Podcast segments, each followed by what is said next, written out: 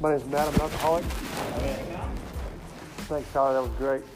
Emotional is a is a great topic. Um, it's one of my favorite. I needed to hear that because you know the drinking and the, and the drugging obsession has been lifted, as they say. It doesn't mean I'm cured, but I don't crave a drink or drug anymore like I used to. But if I'm not careful, I'll I'll get caught up in this dry drunk mindset that's you know being emotionally drunk is the metaphor there. Uh, but you know I I really have to use these tools that are in the program. And the other day I was spinning about something, and I just kind of let myself sit in it. it. It was an error that I made it work, and I, need, I needed to get it out of my system. But I, it took calling two people in the program Sunday night because I was nervous about going to tell my boss something on Monday morning.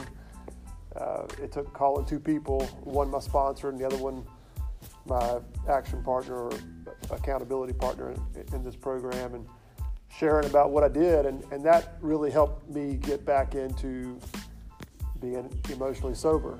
But if I don't do that, I just will spin about things, and it's like I just it's like I'm drunk.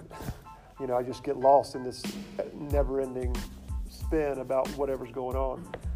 Uh, I appreciated that you shared about uh, kind of the codependency of girlfriends or other people and, and the love addiction and things like that. There are other issues that have popped up in my life since getting sober with drugs and alcohol, and it's, it's been uh, great to be able to find avenues in other programs to be able to help me. And, and if I don't work on those things too, I might be clean and sober off drugs and alcohol, but I, I, I can very easily be miserable and not happy, joyous, and free. And like they say, that we're supposed to be in this program once we work the steps.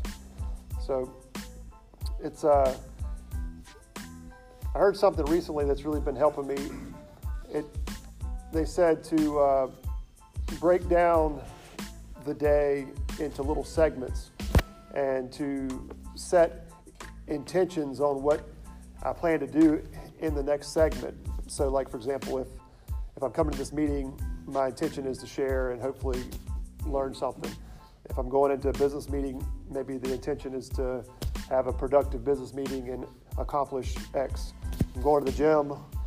My intention for that segment is to try a little harder weights or, you know, do something I haven't done before. And setting those intentions, it's like I'm communicating with higher power and like throwing up what I'd like to do and then turning it over and letting him do the rest. But uh, breaking it up in little segments has really helped me try to stay emotionally sober and, and not just spin about it or get o- overwhelmed by whatever's going on throughout the day.